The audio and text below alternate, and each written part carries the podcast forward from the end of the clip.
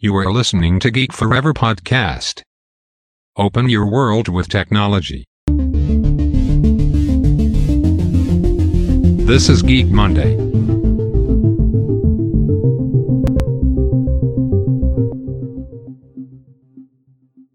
สวัสดีครับ ผมดนทลาดนจากดอดนบล็อกนะครับ และนี่คือรายการ Geek Monday นะครับ รายการที่จะมาอัปเดตเรื่องราวของเทคโนโลยีนะครับ โดยเฉพาะเรื่องราวทางธุรกิจที่น่าสนใจนะครับ ในการใช้เทคโนโลยีมาปรับใช้นะครับ กับธุรกิจของพวกเขานะครับ เทคโนโลยีใหม่ๆไม่ว่าจะเป็นเรื่องของ AI Machine Learning Big Data หรือว่าเทคโนโลยีทางด้านหุ่นยนต์นะครับ เทคโนโลยีเหล่านี้ล้วนมีบทบาทที่สำคัญมากๆนะครับต่อหลากหลายธุรกิจในปัจจุบันนะครับอย่างที่ผมได้เคยยกตัวอย่างไปในหลากหลายธุรกิจแล้วนะครับ สำหรับใน EP นี้นะครับผมจะมาพูดถึงเรื่องราวของแพลตฟอร์มทางด้านโซเชียลมีเดียอีกแพลตฟอร์มหนึ่งนะครับหลังจากที่สัปดาห์ที่แล้วเนี่ยผมได้พูดถึง Twitter ไปแล้วนะครับสำหรับในสัปดาห์นี้จะมาพูดถึงแพลตฟอร์มอย่าง Pinterest นะครับซึ่งถือว่าเป็นโซเชียลมีเดียที่มีผู้ใช้อยู่จำนวนมากเลยนะครับในทั่วโลกในตอนนี้ แล้วก็กลายเป็นที่นิยมอย่างมากนะครับในปัจจุบันโดย Pinterest เนี่ยถือเป็นแพลตฟอร์มที่น่าสนใจนะครับ เป็นการค้นหาไอเดียรวมถึงแรงบันดาลใจใหม่ๆนะครับในการดำเนินชีวิตจากรูปภาพหรือว่าคอนเทนต์ต่างๆนะครับภายในเว็บซึ่ง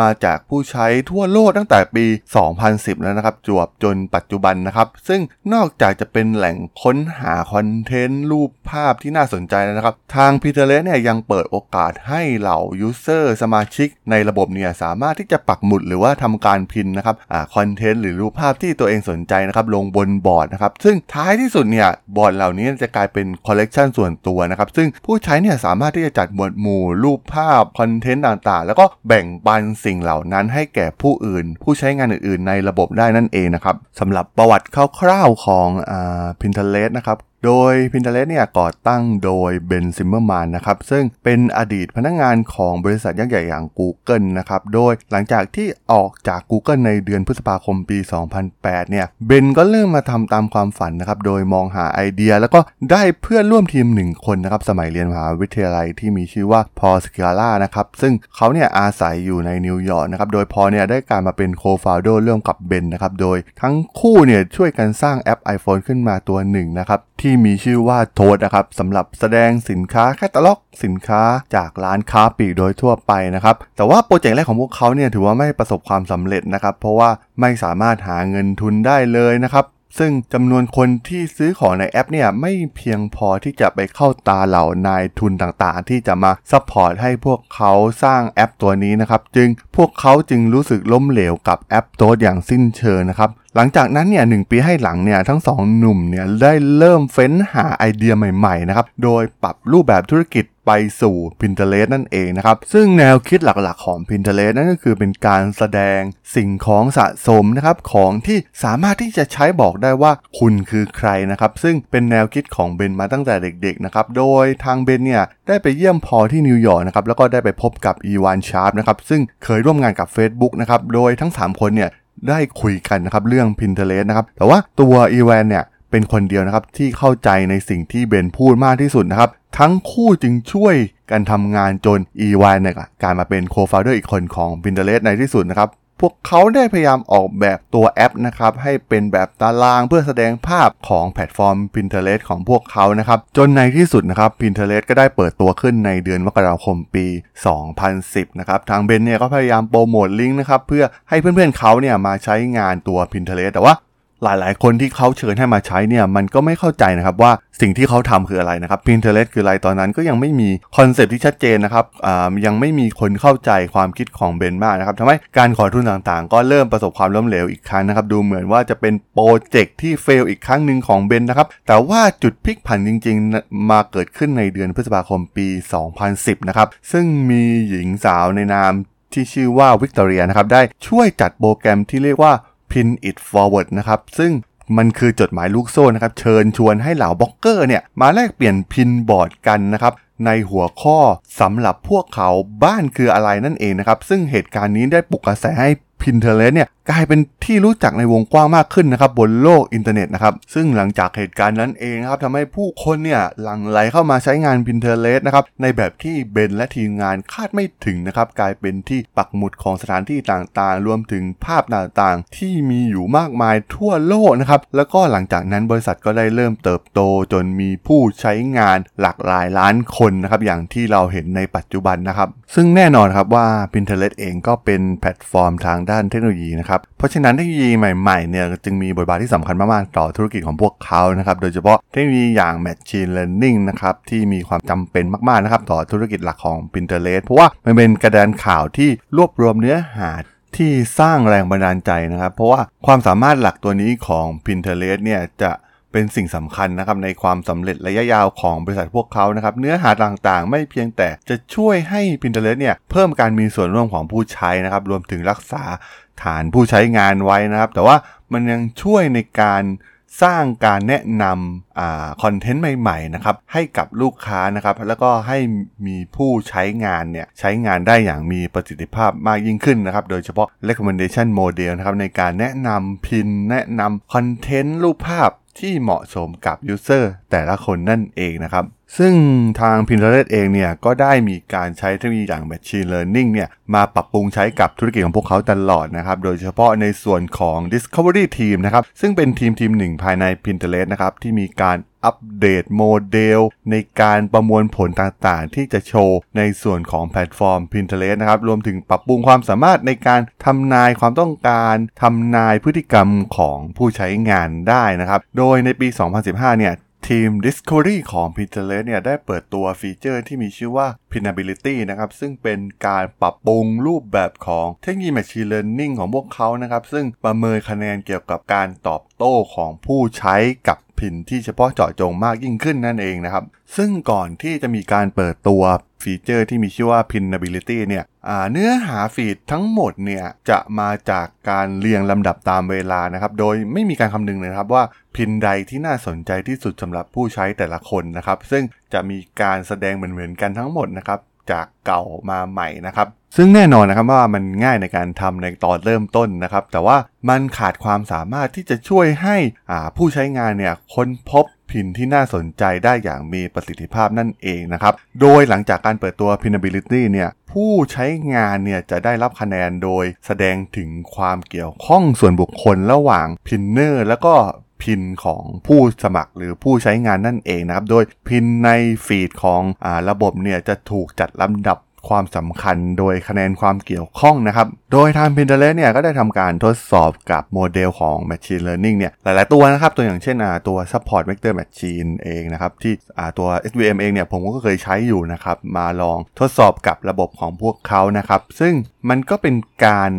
นำเอาพฤติกรรมของ User นะครับ เช่นการ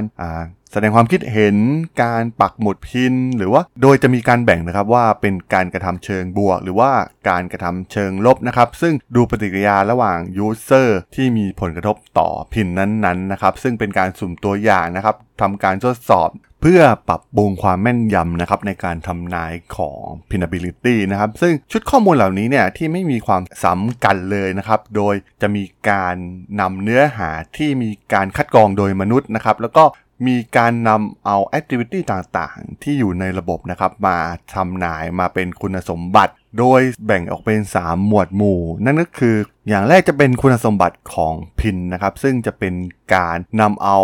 การค้นหาคุณภาพที่แท้จริงของ pin เช่น ความนิยมในอดีตนะครับ ความใหม่ของ pin นั้นๆ หรือว่าโอกาสในการ เกิดสแปมกับ pin นั้นๆนะครับรวมถึงคุณสมบัติด้านภาพจากเทคโนโลยี neural network อยู่รวมอยู่ด้วยนะครับสำหรับส่วนที่ 2 ก็คือจะเป็นคุณลักษณะของ pinner นะครับซึ่งจะเกี่ยวกับรายละเอียดของผู้ใช้นะครับ เช่น สถานะของ pinner ที่ใช้งานอยู่นะครับไม่ว่าจะเป็นเรื่องเพศเรื่องอายุ รวมถึงสถานะของ pin นั้นๆ นั่นเองนะครับ ส่วนที่ 3 จะเป็นคุณสมบัติการโต้ตอบนะครับ ซึ่งจะแสดงให้เห็นถึงการโต้ตอบในอดีตของ pinner นะครับกับ pin ประเภทที่คล้ายคลึงกันนะครับนำเอา 3 คุณสมบัติเหล่านี้นะครับมาคำนวณโดยใช้เทคโนโลยีอย่าง Machine Learning นะครับทำการเรียนรู้แล้วก็ปรับปรุงประสิทธิภาพให้เข้ากับอ่า user นั้นๆ มากที่สุดนั่นเองนะครับ ซึ่งหลังจากเทมวิศวกรทำการทดสอบกับอ่าโมเดลทางด้าน Machine Learning หลายๆ ตัวนะครับเขาก็ทำการปล่อย